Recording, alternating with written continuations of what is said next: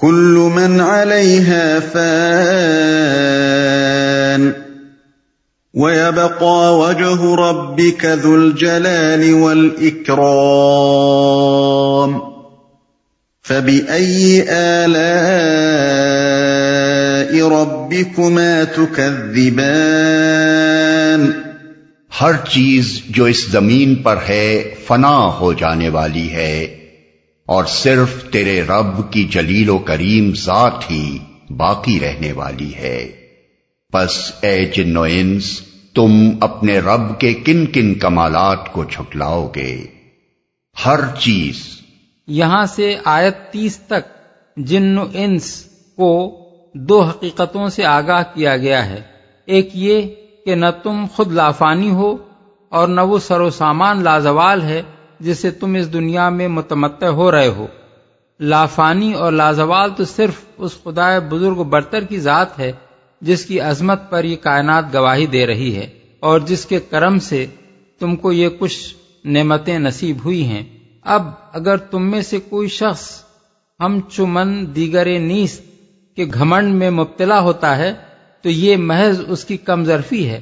اپنے ذرا سے دائر اختیار میں کوئی بے وقوف کبریائی کے ڈنکے بجا لے یا چند بندے جو اس کے ہتھے چڑھیں، ان کا خدا بن بیٹھے، تو یہ دھوکے کی ٹٹی کتنی دیر کھڑی رہ سکتی ہے؟ کائنات کی وسعتوں میں جس زمین کی حیثیت ایک مٹر کے دانے برابر بھی نہیں ہے، اس کے کونے میں دس، بیس یا پچاس، ساٹھ برس جو خدائی اور کبریائی چلے اور پھر قصہ ماضی بن کر رہ جائے، وہ آخر کیا خدائی اور کیا کبریائی ہے؟ جس پر کوئی پھولے۔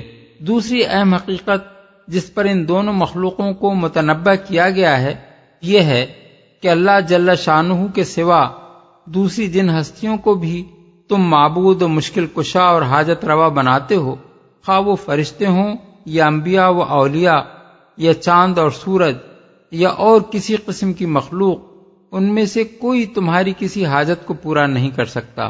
وہ بیچارے تو خود اپنی حاجات و ضروریات کے لیے اللہ کے محتاج ہیں۔ ان کے ہاتھ تو خود اس کے آگے پھیلے ہوئے ہیں۔ وہ خود اپنی مشکل کشائی بھی اپنے بلبوتے پر نہیں کر سکتے۔ تو تمہاری مشکل کشائی کیا کریں گے؟ زمین سے آسمانوں تک اس ناپیدا کنار کائنات میں جو کچھ ہو رہا ہے، تنہا ایک خدا کے حکم سے ہو رہا ہے۔ کار فرمائی میں کسی کا کوئی دخل نہیں ہے کہ وہ کسی معاملے میں کسی بندے کی قسمت پر اثر انداز ہو سکے۔ جھٹلاؤ گے یہاں موقع و محل خود بتا رہا ہے کہ اعلی کا لفظ کمالات کے معنی میں استعمال ہوا ہے۔ پانی مخلوقات میں سے جو کوئی بھی کبریائی کے ضام میں مبتلا ہوتا ہے اور اپنی جھوٹی خدائی کو لازوال سمجھ کر اینٹتا اور اکڑتا ہے وہ اگر زبان سے نہیں تو اپنے عمل سے ضرور رب العالمین کی عظمت و جلالت کو جھٹلاتا ہے۔ اس کا غرور بجائے خود اللہ کی کبریائی کی تقسیب ہے، جو دعویٰ بھی وہ کسی کمال کا اپنی زبان سے کرتا ہے یا جس کا ادعا اپنے نفس میں رکھتا ہے، وہ اصل صاحب کمال کے مقام و منصب کا انکار ہے۔ من في السماوات كل يوم هو في شأن فبأي آلاء ربكما تكذبان زمین اور آسمانوں میں جو بھی ہیں سب اپنی حاجتیں اسی سے مانگ رہے ہیں۔ ہر آن وہ نئی شان میں ہے۔ پس اے جن و انس تم اپنے رب کی کن کن صفات حمیدہ کو جھٹلاؤ گے۔ نئی شان میں ہے۔ یعنی ہر وقت اس کارگاہ عالم میں اس کی کار فرمائی کا ایک لامتناہی سلسلہ جاری ہے۔ کسی کو مار رہا ہے، کسی کو جلا رہا ہے۔ کسی کو اٹھا رہا ہے اور کسی کو گرا رہا ہے۔ کسی کو شفا دے رہا ہے اور کسی کو بیماری میں مبتلا کر رہا ہے۔ کسی ڈوبتے کو بچا رہا ہے اور کسی تیرتے کو ڈبو رہا ہے۔ بے شمار مخلوقات کو طرح طرح سے رزق دے رہا ہے۔ بے حد و حساب چیزیں نئی سے نئی وضع اور شکل اور اوصاف کے ساتھ پیدا کر رہا ہے۔ اس کی دنیا کبھی ایک حال پر نہیں رہتی ہر لمحہ اس کے حالات بدلتے رہتے ہیں اور اس کا خالق ہر بار اسے ایک نئی صورت سے ترتیب دیتا ہے جو پچھلی تمام صورتوں سے مختلف ہوتی ہے۔ جھٹلاؤ گے۔ اعلی کا مفہوم اوصاف ہی زیادہ موضوع نظر آتا ہے۔ ہر شخص جو کسی نوعیت کا شرک کرتا ہے دراصل وہ اللہ تعالیٰ کی کسی نہ کسی صفت کی تکذیب کرتا ہے۔ کسی کا یہ کہنا کہ فلاں حضرت نے میری بیماری دور کر دی۔ اصل میں یہ معنی رکھتا ہے کہ اللہ شافی نہیں ہے، بلکہ وہ حضرت شافی ہیں۔ کسی کا یہ کہنا کہ فلاں بزرگ کی عنایت سے مجھے روزگار مل گیا۔ حقیقت میں یہ کہنا ہے کہ رازق اللہ نہیں ہے، بلکہ وہ بزرگ رازق ہیں۔ کسی کا یہ کہنا کہ فلاں آستانے سے میری مراد برائی گویا دراصل یہ کہنا ہے کہ دنیا میں حکم اللہ کا نہیں بلکہ اس آستانے کا چل رہا ہے۔ غرض ہر مشرکانہ عقیدہ اور مشرکانہ قول آخری تجزیے میں صفات الہی کی تقسیب ہی پر منتحی ہوتا ہے۔ شرک کے معنی ہی یہ ہیں کہ آدمی دوسروں کو سمیع و بصیر، عالم الغیب فائل مختار، قادر و متصرف اور الوحیت کے دوسرے اوصاف سے متصف قرار دے رہا ہے۔ اور اس بات کا انکار کر رہا ہے کہ اکیلا اللہ ہی ان صفات کا مالک ہے۔ سنفرغ لكم أيها الثقلان فبأي آلاء ربكما تكذبان اے زمین کے بوجھو ان قریب ہم تم سے باز پرس کرنے کے لیے فارغ ہوئے جاتے ہیں۔ پھر دیکھ لیں گے کہ تم اپنے رب کے کن کن احسانات کو چھٹلاتے ہو۔ زمین کے بوجھ ہو۔ اصل میں لفظ سقلان استعمال ہوا ہے، جس کا مادہ فے قاف لام ہے۔ فقل کے معنی بوجھ کے ہیں اور سقل اس بار کو کہتے ہیں جو سواری پر لدا ہوا ہو۔ سقلین کا لفظی ترجمہ ہوگا، دو لدے ہوئے بوجھ۔ اس جگہ یہ لفظ جن و انس کے لیے استعمال کیا گیا ہے کیونکہ یہ دونوں زمین پر لدے ہوئے ہیں اور چونکہ اوپر سے خطاب ان انسانوں اور جنوں سے ہوتا چلا آ رہا ہے جو اپنے رب کی طاعت و بندگی سے منحرف ہیں اور آگے بھی آیت پینتالیس تک وہی مخاطب ہیں، اس لیے ان کو ایوہ تقلان کہہ کر خطاب فرمایا گیا ہے، گویا خالق اپنی مخلوق کے ان دونوں نالائق گروہوں سے فرما رہا ہے کہ اے وہ لوگو جو میری زمین پر بار بنے ہوئے ہو ان قریب میں تمہاری خبر لینے کے لیے فارغ ہوا جاتا ہوں۔ فارغ ہوئے جاتے ہیں۔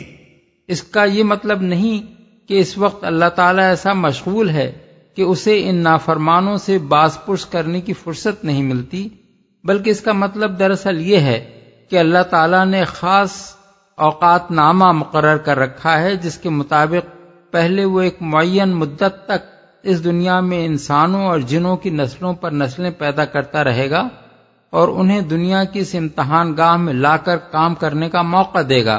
پھر ایک مخصوص ساتھ میں امتحان کا یہ سلسلہ یک لخت بند کر دیا جائے گا اور تمام جن و انس جو اس وقت موجود ہوں گے بیک وقت ہلاک کر دیے جائیں گے۔ پھر ایک اور ساتھ نو انسانی اور نو جن دونوں سے باس پرس کرنے کے لیے اس کے ہاں طے شدہ ہے۔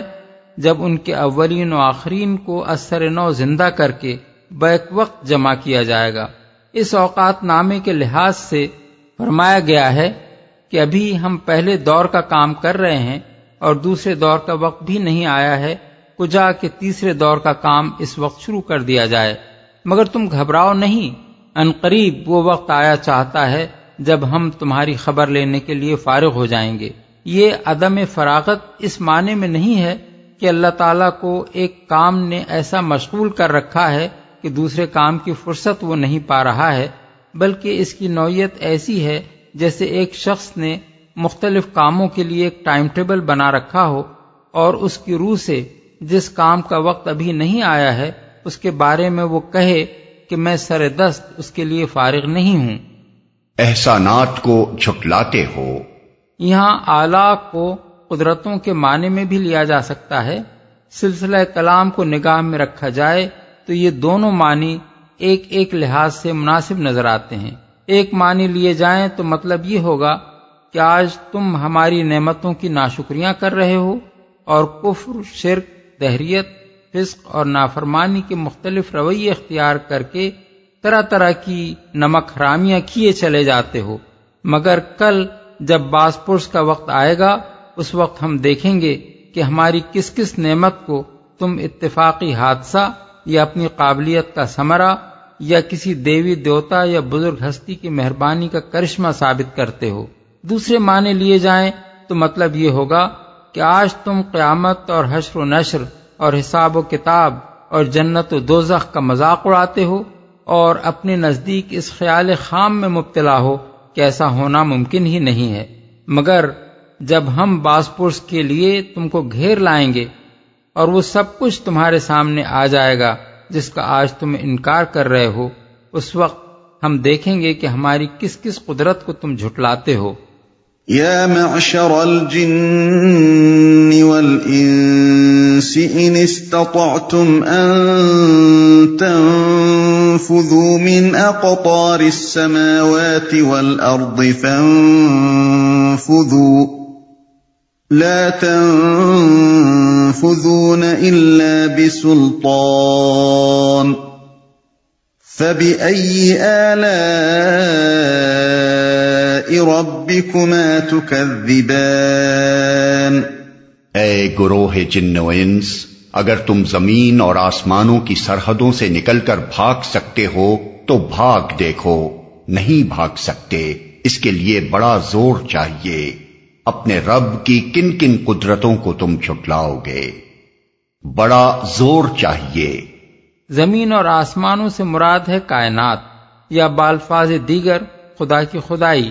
آیت کا مطلب یہ ہے کہ خدا کی گرفت سے بچ نکلنا تمہارے بس میں نہیں ہے۔ جس باس پرس کی تمہیں خبر دی جا رہی ہے، اس کا وقت آنے پر تم خواہ کسی جگہ بھی ہو، بہرحال پکڑ لائے جاؤ گے۔ اس سے بچنے کے لیے تمہیں خدا کی خدائی سے بھاگ نکلنا ہوگا اور اس کا بلبوتا تم میں نہیں ہے۔ اگر ایسا گھمنڈ تم اپنے دل میں رکھتے ہو تو اپنا زور لگا کر دیکھ لو۔ يرسل عليكما شواظ من نار ونحاس فلا تنتصران۔ فبأي آلاء ربكما تكذبان بھاگنے کی کوشش کرو گے تو تم پر آگ کا شولا اور دھواں چھوڑ دیا جائے گا جس کا تم مقابلہ نہ کر سکو گے۔ اے جن و انس تم اپنے رب کی کن کن قدرتوں کا انکار کرو گے۔ آگ کا شولا اور دھواں چھوڑ دیا جائے گا۔ اصل میں شواز اور نحاس کے الفاظ استعمال کیے گئے ہیں۔ شواز اس خالص شعلے کو کہتے ہیں جس کے ساتھ دھواں نہ ہو، اور نحاس اس خالص دھوئیں کو کہتے ہیں جس میں شعلہ نہ ہو۔ یہ دونوں چیزیں یکے بعد دیگر انسانوں اور جنوں پر اس حالت میں چھوڑی جائیں گی، جبکہ وہ اللہ تعالی کی باز پرس سے بچ کر بھاگنے کی کوشش کریں گے فَإِذَا انشَقَّتِ السَّمَاءُ فَكَانَتْ وَرْدَةً كَالدِّهَانِ فَبِأَيِّ آلَاءِ رَبِّكُمَا تُكَذِّبَانِ پھر کیا بنے گی اس وقت جب آسمان پھٹے گا اور لال چمڑے کی طرح سرخ ہو جائے گا؟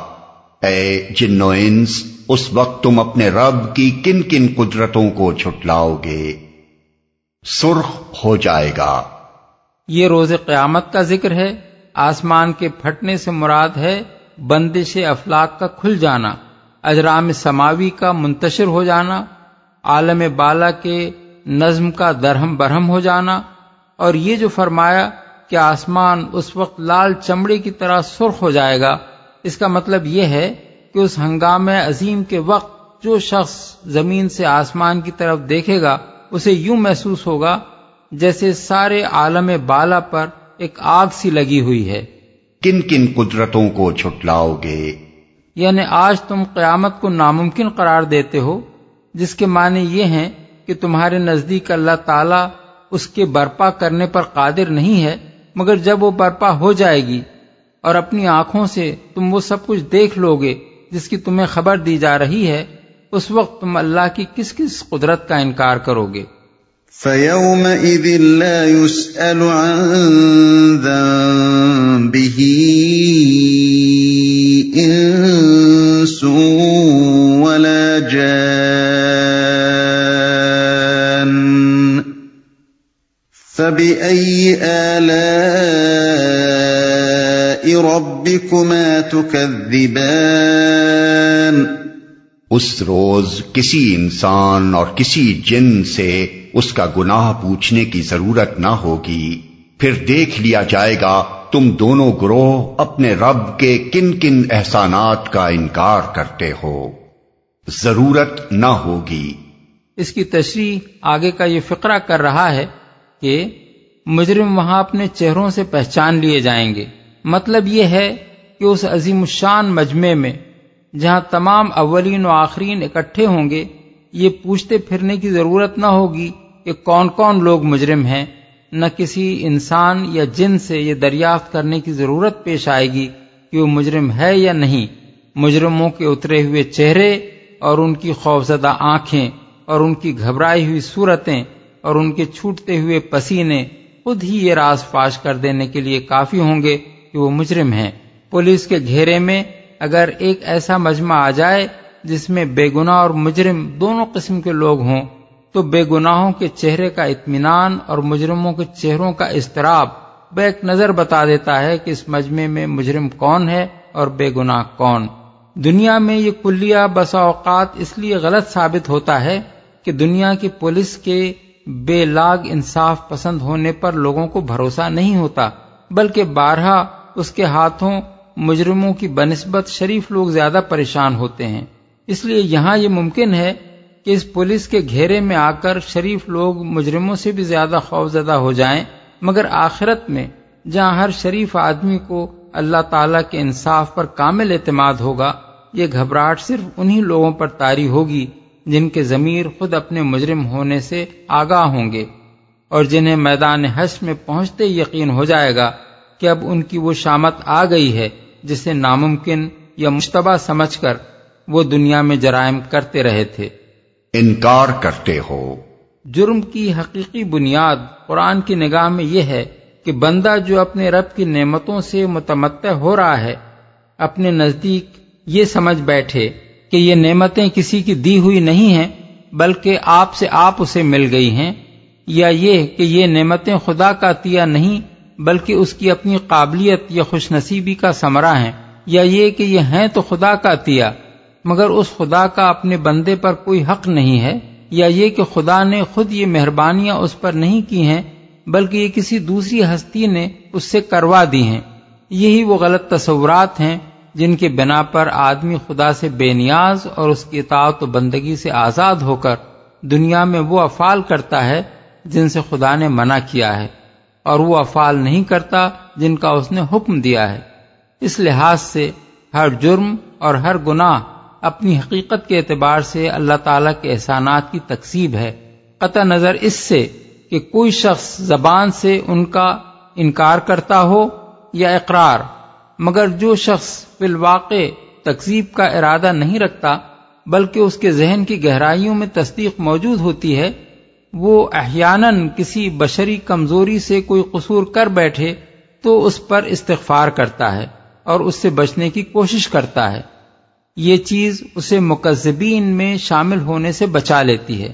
اس کے سوا باقی تمام مجرم در حقیقت اللہ کی نعمتوں کے مکذب اور اس کے احسانات کے منکر ہیں۔ اسی لیے فرمایا کہ جب تم لوگ مجرم کی حیثیت سے گرفتار ہو جاؤ گے، اس وقت ہم دیکھیں گے کہ تم ہمارے کس کس احسان کا انکار کرتے ہو۔ سورہ تکاثر میں یہی بات اس طرح فرمائی گئی ہے کہ لتس یوم عن النعیم یعنی اس روز ضرور تم سے ان نعمتوں کے بارے میں باس پرس کی جائے گی جو تمہیں دی گئی تھیں۔ یعنی پوچھا جائے گا کہ یہ نعمتیں ہم نے تمہیں دی تھیں یا نہیں۔ اور انہیں پا کر تم نے اپنے محسن کے ساتھ کیا رویہ اختیار کیا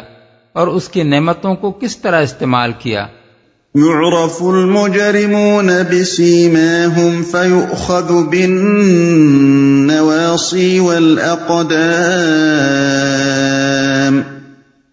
فباي الاء